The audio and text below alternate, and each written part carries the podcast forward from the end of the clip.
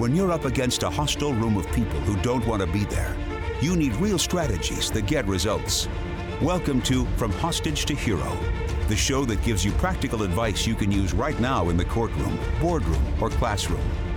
Learn how to move your unwilling audience to one that is invested in what you're saying, eager to participate, and engaged in the process. Learn from the attorney whisperer herself, your host, Sari Delamotte. All righty. Well, welcome everyone to another episode of From Hostage to Hero. Sari Delamotte with you, the attorney whisperer. And I'm also joined today by three women that I totally love and admire and are fangirling a little bit about. Um, we are here with Coach Cydia Gutierrez, who is a coach in the H2H um, world. We're also here with Coach Jody, a coach in H2H world, and with Sarah Williams, who we hope will eventually become a coach in the H2H world.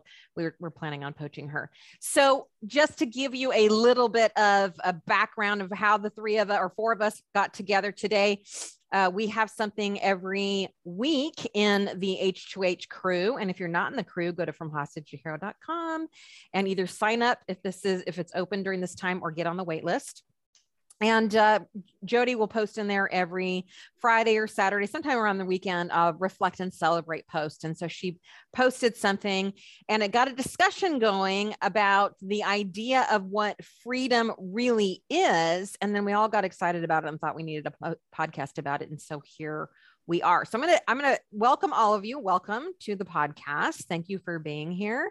And um, Jody, why don't you tell me? You said in the video, you said there's something that Sarah Williams said, and that really struck you. So where did you hear that quote, and and um, what was it in reference to? Well, I'm kind of a fangirl for Sarah Williams. So she puts out her own videos and content to help encourage trial attorneys, especially women trial attorneys, um, on our career trajectory. And so one of the posts she had made, and I honestly don't remember exactly which one, um, she said, Freedom is understanding that you cannot control how other people perceive you.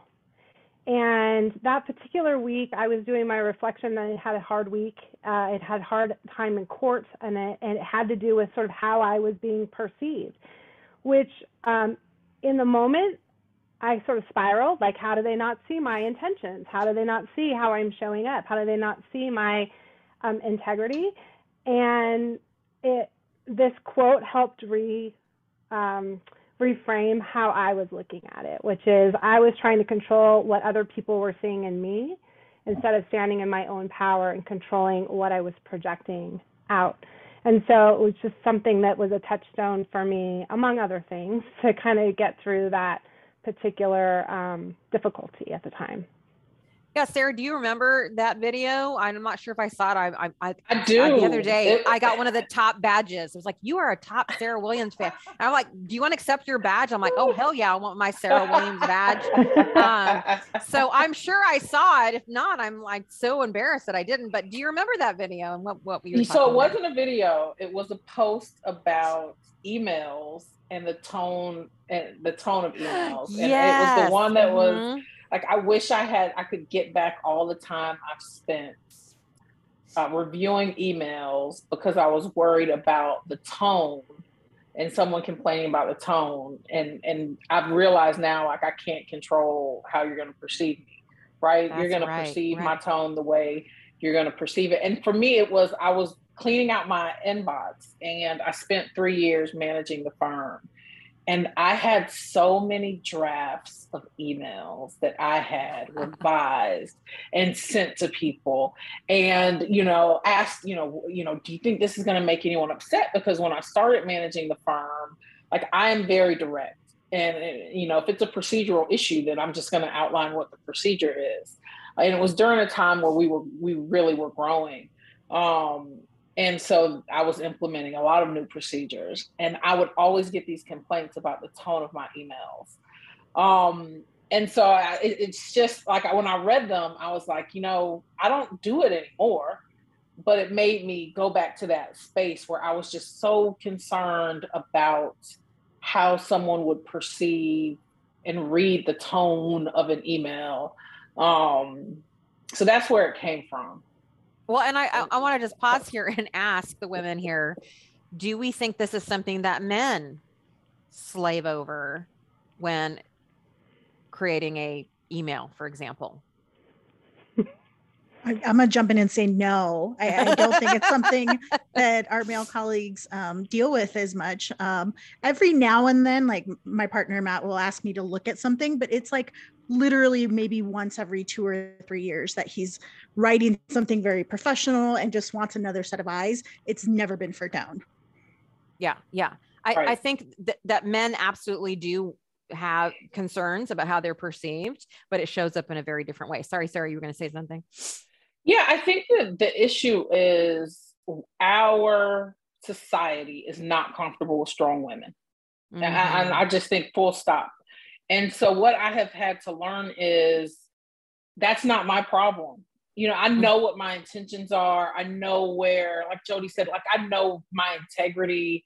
I know that, you know, I took a, you know, pay cut to take on that job to help grow our firm and make it safe and make it a better place, right? I know that what I was doing was the right thing. And so this idea that, you know, we, we take on so much stress related to how worrying about how others will perceive us because we think we can control it. And the reality mm-hmm. is when I look at those, when I looked at those emails, they were so vanilla. And, and so the fact is like people decided how to perceive that email as soon as they read it. There was nothing I could have done to That's have exactly controlled right. their perception, right? Well, and it's just like what we talk about in in jury persuasion or or all the things. It's people are not perceiving us based on on us. It's on on what where they're coming from and the lens that they're viewing things through. And that we absolutely have no control over, which which I thought was so interesting because um, Sarah, then in that Facebook post, you said, I wonder if there's something inherent in what we do as trial attorneys that cause us to struggle more in this this area than, than maybe some other people. So who wants to, to take that up? Why do you think trial attorneys struggle with this more? Um, and why do you think that is? I, I know that I hopped in on that uh, conversation because I uh, feel like as trial attorneys, unlike maybe a lot of other professions, we are actually graded, if you will, on our win loss ratio, right? We, we go into a case and we have an outcome in mind and it's to win whether that's settlement or judgment but it's to make our clients be in a better position than they were in before. And you know I, I know that i'll like have this conversation with my husband or my kids like no at the end of the day i'm actually branded as a winner or a loser right? And I got those messages very early on in my career and I, I don't I don't think I realized until I started doing a lot more self-reflection and mindset work, particularly through H2H, that those were I was carrying those sort of as baggage. Like I was letting the outcome or the message of sort of you are a winner or you are a loser, depending on how the outcome of a case or a motion or a hearing or a deposition went. Um, and, and so I do think that we um, we worry as trial attorneys what other people think of us because we want juries to like us. We want them to feel because of that um, relationship with us that they're going to go in our favor. We want the judge to like us, right? We, so so we want a witness maybe to be comfortable enough to give us honest testimony because we're coming across with integrity in the deposition. Um, so I, I do think that that impacts wanting to be um, liked because we believe, again, that that's going to give us more control over the outcome. Well, and I, I would like right. to to position that, or that's not the right word, but I would like to put it, put in there. I don't think we actually care if the jury likes us. What we really want is to win so that our colleagues will like us, so that we will like us, right? Because the win represents this feeling we think we're going to have, right? We're never going to see the jurors again. Mm-hmm. So maybe in the moment we want them to like us, but I think the bigger like is if I win this thing, or if I, more importantly, if I lose this thing, then my people won't like me, including myself. That's right. I think that we, from the moment you start practicing, even really, I see it with my students in law school, we tie our self worth into our outcomes, our case outcomes. And there's so much about our cases that we cannot control. but because you know our our culture especially with litigation is based upon well how many cases have you won? How many cases have you tried? You know what's your largest verdict? I had you know alex told me a couple weeks ago that i needed another eight figure verdict. And i was like who says? Who says right. that i need another? Like i have one some lawyers go their entire careers without an eight figure verdict right? And so mm-hmm. it, two years ago i would have freaked out about it and started like trying to figure out you know how to somehow manufacture that. I said man i don't. If i if i never get another one like i'm happy with the result that i got from my clients. If that had not been an eight figure verdict i did the best that i could with that case. And i think it is i think we as a as a legal society have to take ownership of that culture which I think is really harmful. And, and, I think that that is what is resulting in higher rates of depression and anxiety is because we we tie our self-worth to something that we really don't have control over. Yeah, yeah, and I want to come back to that, but let me get um, Cydia's voice in in the mix here. Cydia, you were saying that the media also plays into that culture. Yeah, I, I, think that the way that you end up coming into law school, if you don't necessarily know a lawyer, you are going against these archetypes from the media from you know this is what a lawyer does and you're you know better call saul you're dealing with the PI white attorney. Yeah, exactly. Right. And so you're dealing with all of these issues. And so on top of the fact that you don't know what it is to be a lawyer, you're trying to fit into this archetype. And then you're a PI attorney who has to deal with the garbage of being called, you know, an ambulance chaser and dealing with all these things, which we talk about a lot in H2H with, you know, we're on the side of the right, but we don't feel that as we're practicing because everybody's always, you know, telling another lawyer joke wherever you go. Mm-hmm. Yeah, societally, you guys are at the bottom of the barrel in terms of lawyers. You're right. We don't like lawyers, and mm-hmm. oh my gosh, plaintiff attorneys on top of that or uh, personal injury. No way. So, so this brings brings um, up the the what we were talking about before we started recording, which is there's some messages that so that many of you, I think all attorneys, male or female, have heard and carried with them, which then is, is either created by this culture or, or lends itself to the culture or adds to it. What are some of the messages that y'all heard even before you went to law school or once you were in law school or once you started practicing that you think are harmful that we need to get rid of? That's such a great question. Mm-hmm. um, what I'm what I'm thinking of is when I was a law clerk, um, if there was somebody who had just like more typos, right? And we are living in a very busy society, especially as plaintiffs attorneys. There's so much work that you're doing, but if you even had just one little typo as a law clerk, like I was told you know what we're not necessarily going to pay as much attention to that brief because there's like three t's in attorney for example and so there's this idea that you have to be perfect because be everybody perfect. is judging you on that perfection. Yes, that's a good one. What else? For me, I know I I remember very early on in my career I was actually applying for a job and in a very well respected firm and when I was being interviewed, the interviewer said, you know, if you work here losing is not an option. And I remember it just being it had a profound effect on me. I was probably a two or three law- two or three year lawyer at the time, and I actually thought, well, that's what good lawyers look like. Good lawyers don't lose. You don't lose a motion. You don't lose a motion for summary judgment. You you score all your points in deposition, and if you go to trial, you absolutely win. Losing is not an option.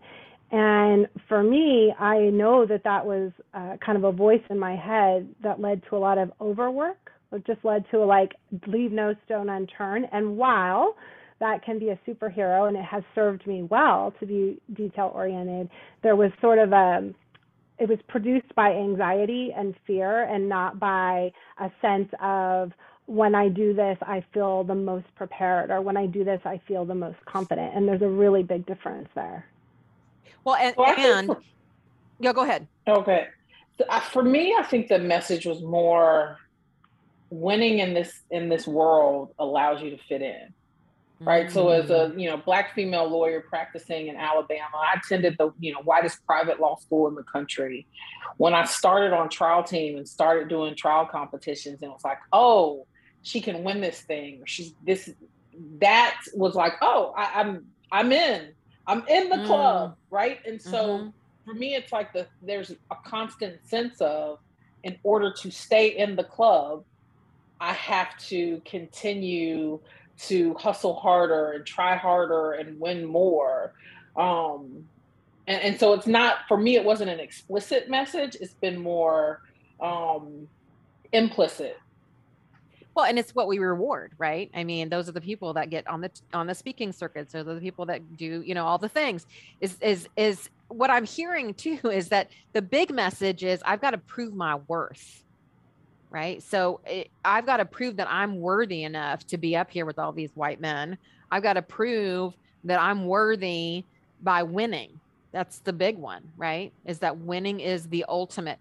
Why do you think it's not about winning? Or have you gotten to that place where where you recognize it's not about the eight figure win or winning it in in, all, in general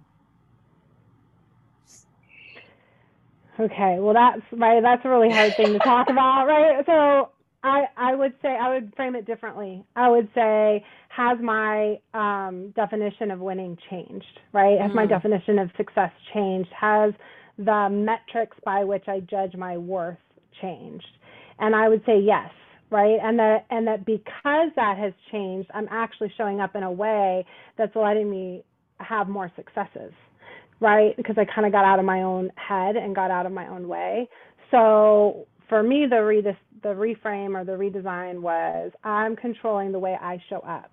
You know i'm controlling when I do these things, I know that I'm standing in my power, I'm acting with integrity, I'm armed with the law and the facts, I'm bonded with and connected to my client, I've empowered my trial team, right? And so when I do that, I can be in the moment and releasing the outcome. Of course, I hope for a win, right? I want to win. I want to advocate for my client. Um, but I don't need, that's the mm. difference. I don't need to win um, to come out the other side and still be proud of the work that I did. Yeah. Who else? Yeah, I would agree with that. I think that I still struggle. One, I'm highly competitive. Um, so I still struggle with uh, losing. And I think that's just part of it is just the nature of being competitive. But well, I do think condition. that I, that's right. I do think that I have reframed what is a win, and I have not. So I, I don't feel as bad. You know, someone may say, "Well, you should have just tried that case because you need the trial." Well, it's not about me. It's about getting the best result for my client and ensuring that that result has the least amount of risk for them because I have plenty of cases, right? They have one case. And I think that it has made me like taking myself and what I need to feed myself worth, taking that out of the equation has allowed me to be more objective about evaluating a case a case's value and, and advising my client on the best options for them yeah, I'm, I'm glad you say that, both of you, because I, I, think a lot of people think, oh, well, Sari's the gal that tells you you shouldn't want to win, which is not the truth. I love winning too. And what we're, we're doing everything we possibly can to help you win, especially in the HOH community. But I think uh, Jody put it best is it's about releasing the need to win and divorcing your sense of self from the win right? And not making it about that because going back to our our what we started this this talk about is this idea that i have to control how people perceive me. And this this this idea of control has come up quite a bit in, in this conversation but let's actually talk about it now. Where do you think this comes from? And how do we get we start to release it? This idea that we need we must control whether that's what the jury does what other people do how they think about us all the things.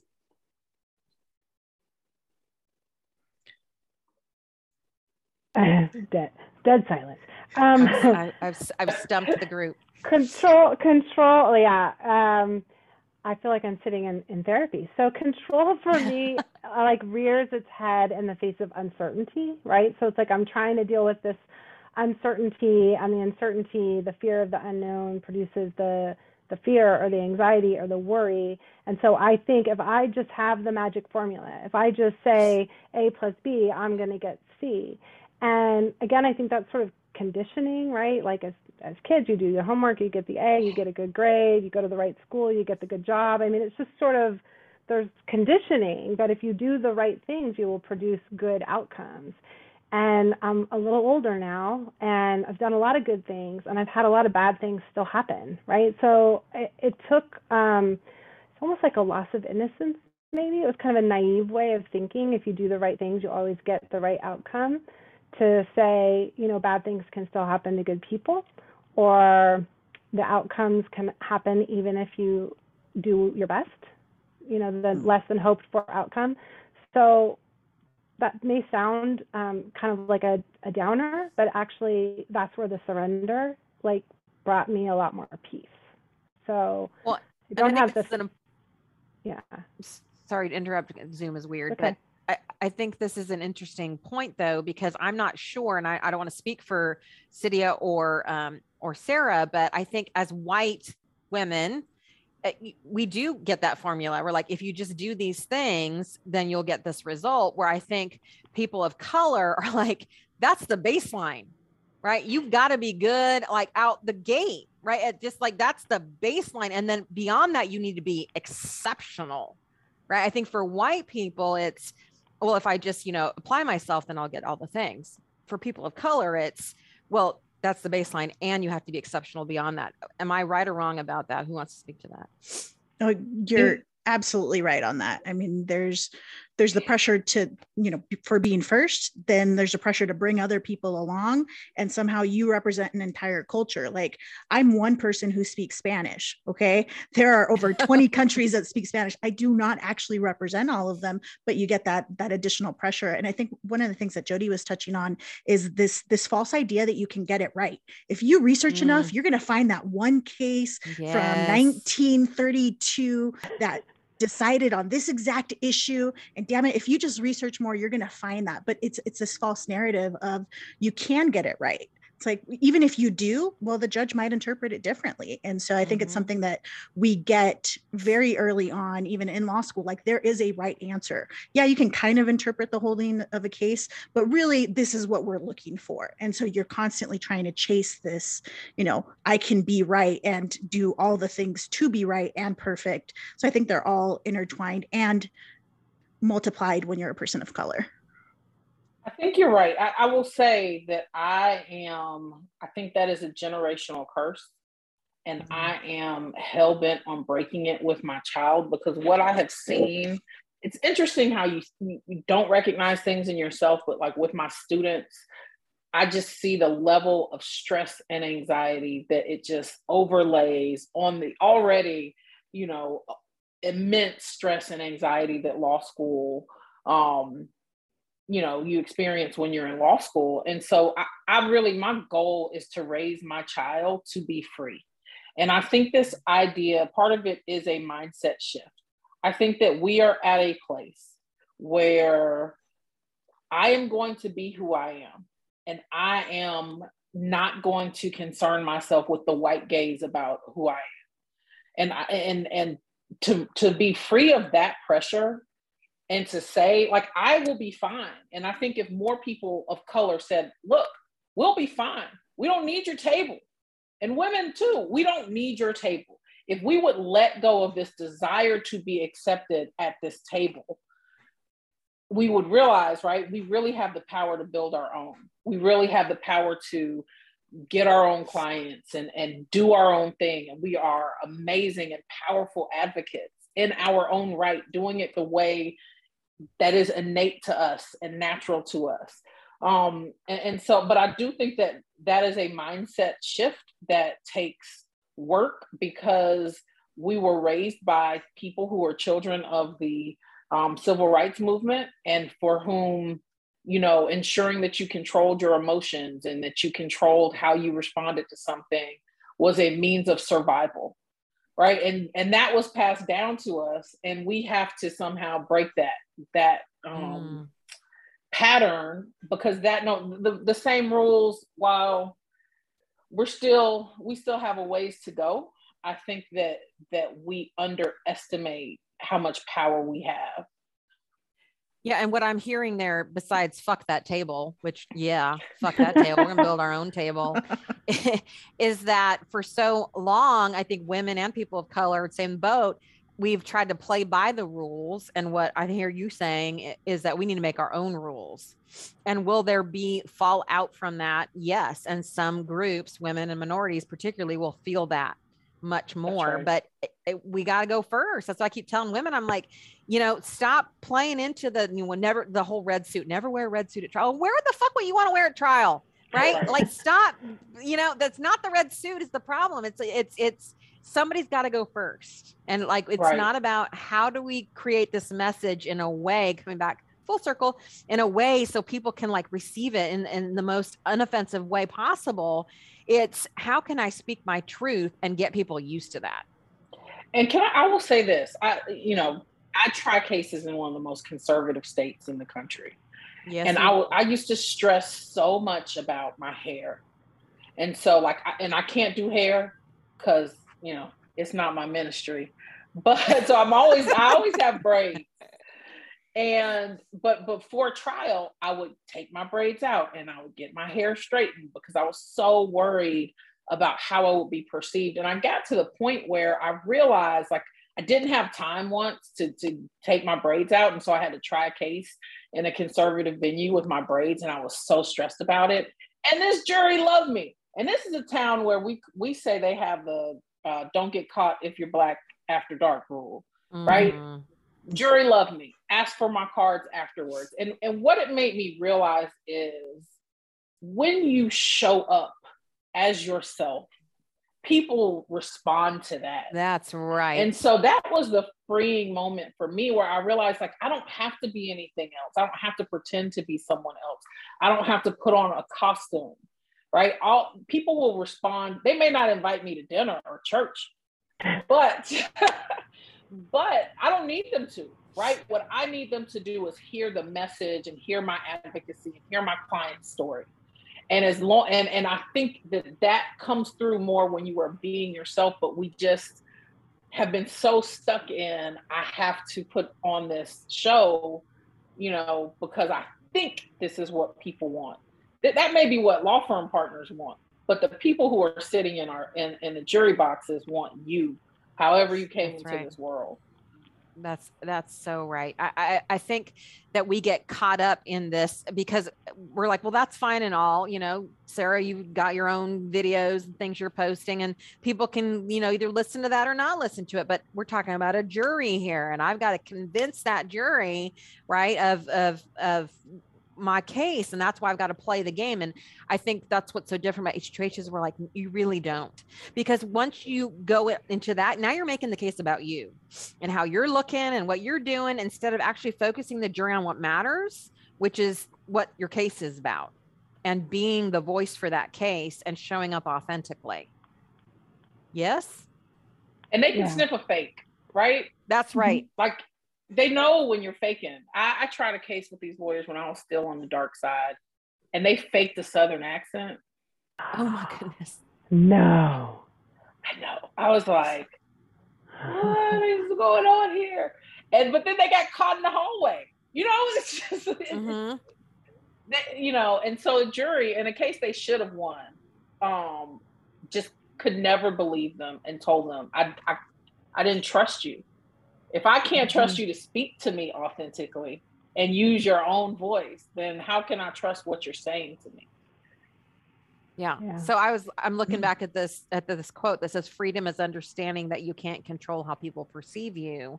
Do you think that it's actually understanding that cuz I think most people do understand ultimately that you cannot control how people perceive you. Do you think it's an understanding issue or do you think it's more of a like uh, use a word that that Jody brought up a surrendering to a truth issue? Where do you think hmm. that that lies?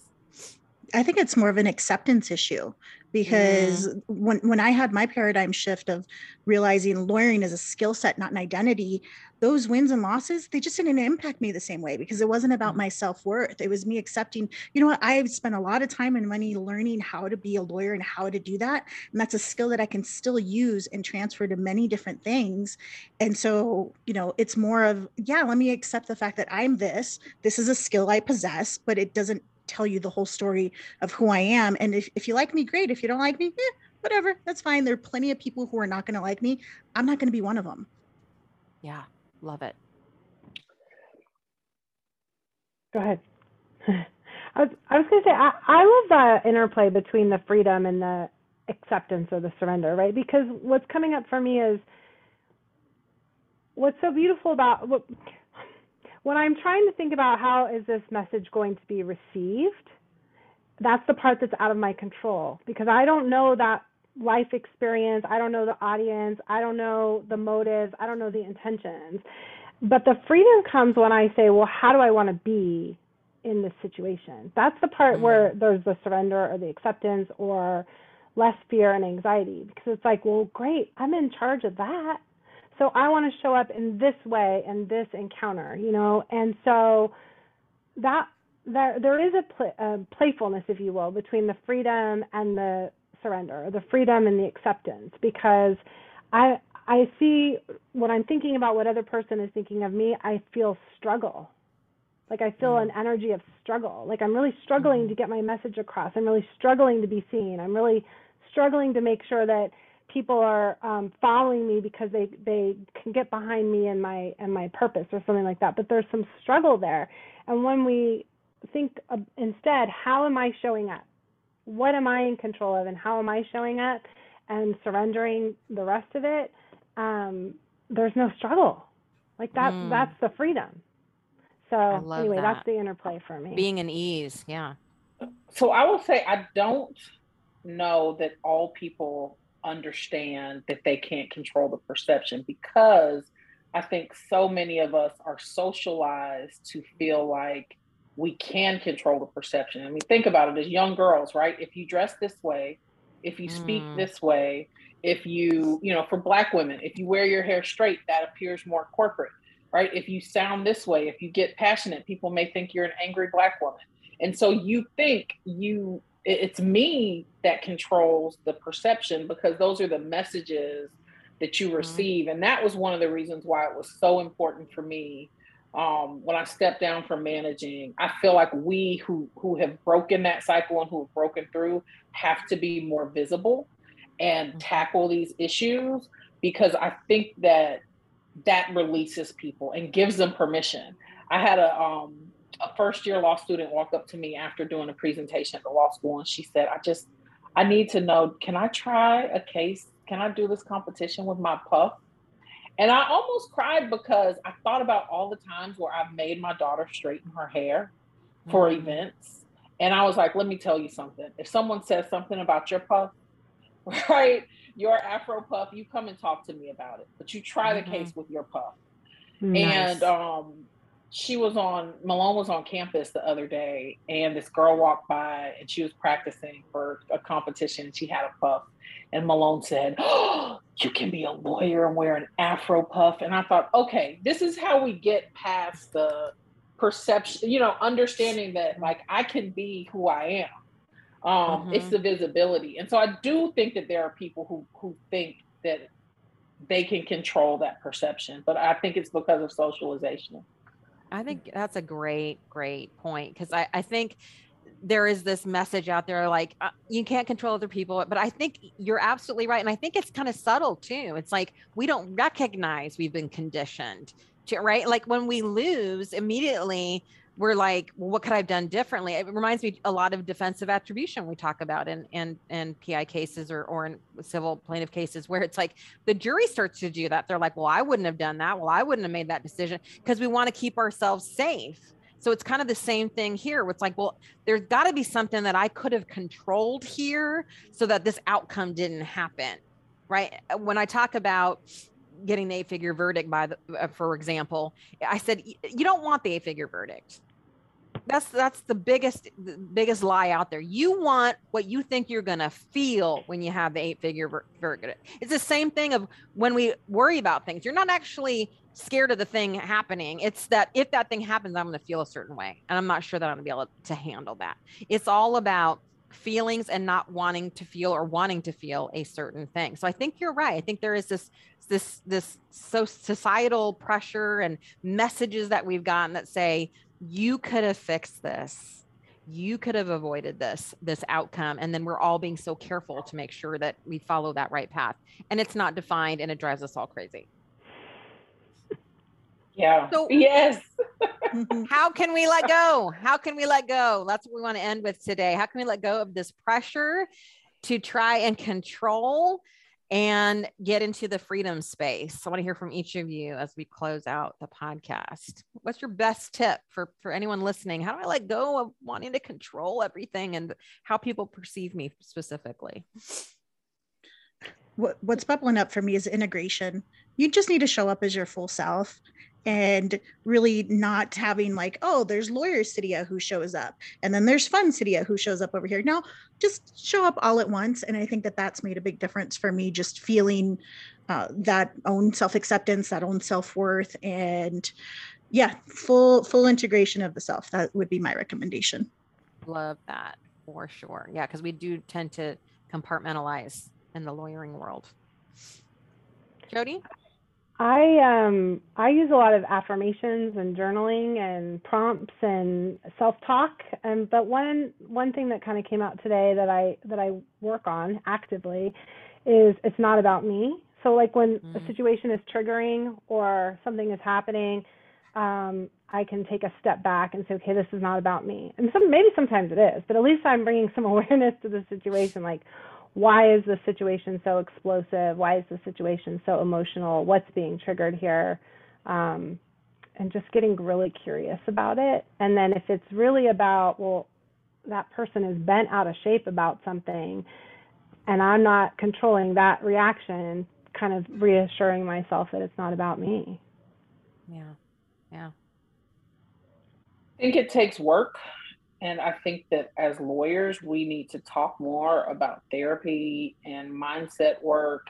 And it, you know, lawyering is more than just understanding how to ask a question and how to structure your your cross examination or how to structure your opening statement. It really, um, I think, to be more effective, you have to get in touch with who you really are and also get a get control over your mindset. And I think that's what I love so much about H2H because we have to talk about these things. And I think as an industry, we have to, if we're going to change the culture, we have to challenge ourselves to um, break free of that old school path and, and, and really do the deep work that will make us better advocates for our clients when we do it. Rick Friedman says trial work is personal work, right? It's just it it forces you to look at your shit. And so thank you ladies for being here and talking about this very important topic. If you want to see more of Coach Jody and Coach Cydia, then you need to join the crew because they're in there and awesome. And Sara is also in there as H2H crew member. But Sara, where can these people watch these videos or do the things that we've been talking about? Where, where can they get a hold of you? So they can follow me on Instagram. It is Sara with no H Williams ESQ, um, or Facebook Sara Williams um, on Facebook and YouTube as well. And you have your own website as well, yes? I do. SaraWilliamsESQ.com. You definitely want to follow this lady. She's awesome sauce. Okay, well, thank you for being here. And I hope that was helpful to our listeners. Talk soon. Thanks for joining me today. If you benefited from what we talked about or just want to let me know you enjoy the podcast, go ahead and leave me a review on whichever platform you use to listen to From Hostage to Hero. Add a comment, and I just might give you a shout out on an upcoming episode. In the meantime, head over to FromHostageToHero.com to order your copy of my book, from hostage to hero, captivate the jury by setting them free, and to get on my mailing list. I send out trial tips and encouragement right to your inbox every single week.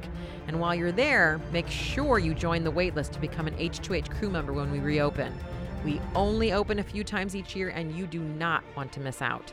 I look forward to our time together in next week's episode. Talk then.